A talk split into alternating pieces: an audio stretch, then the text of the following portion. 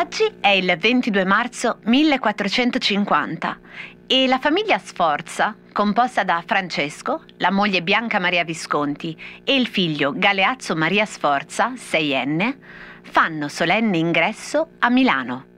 Si dice che Francesco Sforza, in occasione del suo arrivo a Milano, stabilì l'abolizione dei dazi e delle derrate alimentari, operazione che gli valse l'appellativo di magnanimo anche se c'è da dire che era stato proprio lui stesso, qualche mese prima, per rappresaglia contro il popolo meneghino che non lo voleva successore del suocero Visconti, a chiudere le vie di approvvigionamento alla città. Niccolò Machiavelli descrisse così Francesco Sforza nel Principe, citandolo come modello di governante che conquista il potere grazie alle sue virtù, precisamente machiavelliche.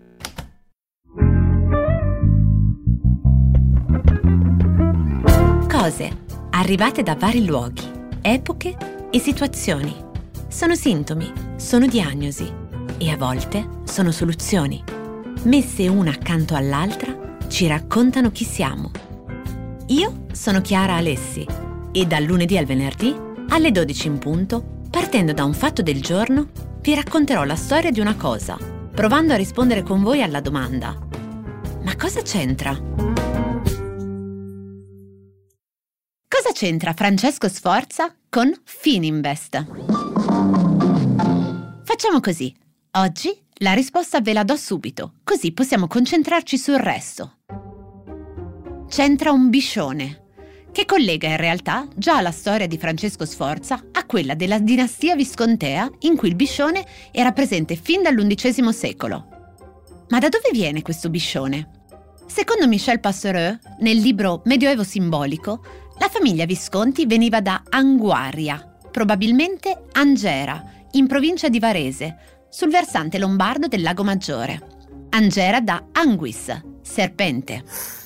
Ma visto che i Visconti non le consideravano origini sufficientemente nobili, decisero di inventarsi una storia eroica sui propri natali. La leggenda racconta così, che mentre Bonifacio stava combattendo contro i Saraceni, il figlio sarebbe stato rapito e divorato da un enorme serpente. Avete presente il simbolo del biscione, per esempio, nello stemma dell'Alfa Romeo? È precisamente così. Un bambino stretto nel morso di un serpente.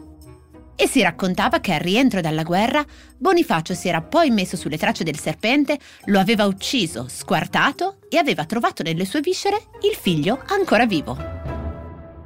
Ci sono anche altre storie sul biscione, per cui verrebbe sempre da una crociata, ma in questo caso la seconda, combattuta e vinta da Ottone Visconti contro il saraceno Voluce, nemico che come simbolo aveva proprio uno stemma che riportava un serpente che divorava un uomo, di cui poi Ottone Visconti si sarebbe impossessato portandolo a Milano e trasformando in quel simbolo prima l'uomo nella bocca del biscione in un saraceno con la pelle rossa e poi in un bambino. Altre leggende ancora vedono nel biscione il drago Tarantasio, che viveva in un vecchio lago che bagnava Milano e aveva la simpatica abitudine di avvicinarsi alle rive del lago ingoiando uomini e bambini. E che una volta quell'incidente toccò proprio al figlio del fondatore della dinastia dei Visconti, il quale si riprese l'erede strappandolo dalle fauci del serpente, distruggendo l'avversario e poi, per rappresaglia, prosciugando il lago. Il mare l'abbiamo avuto anche noi a Milano, tutto cosperto. Del Soveron del Gio che esso c'è dentro esso andava, da Porta Lodovica fino in via Farini. Via Torino, tutto uno scoglio. Che c'è ancora il pesce adesso in via Spadari. E poi, beh, e poi il biscione è diventato grande simbolo dell'impero berlusconiano, associato prima a Fininvest, poi Mediaset, Mediolanum, eccetera, eccetera. Ma non tutti sanno che per la prima volta il biscione comparve nel simbolo di Milano 2, il quartiere fondato da Silvio Berlusconi. E che è questa la ragione alla quale si deve proprio la sparizione del bambino nelle fauci del biscione, nei loghi berlusconiani, dove è sostituito da un fiorellino. Ti sei chiesto chi è il biscione col fiore in bocca che va in giro dappertutto? Ma è il biscione di Canale 5, un amico che diverte e che ti attende a braccia aperte. Canale 5, ogni sera con te.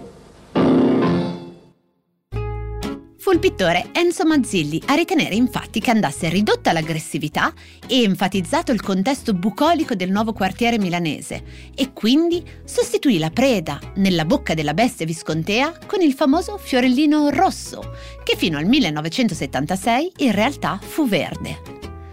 E il bambino mangiato dov'è finito infine in Vesta? È sparito? Beh, qui mi rivolgo ai miei coetanei e alle mie coetanee perché un po' Insomma, siamo stati noi, quel bambino, nella bocca del biscione. Tutto si tinge di grande allegria col nostro bim bum bam. Infine, se per caso qualcuno o qualcuna di voi si sta chiedendo se il famoso Corso 22 marzo di Milano si chiami così in onore a Francesco Sforza, la risposta è no. Corso 22 marzo taglia come una specie di linea dall'equatore la parte est di Milano e congiunge Linate, l'aeroporto milanese, con Piazza Cinque Giornate. Ed è appunto a quelle giornate di barricate tra il 18 e il 22 marzo che il corso deve il proprio nome. Però, bella coincidenza per la storia di Milano.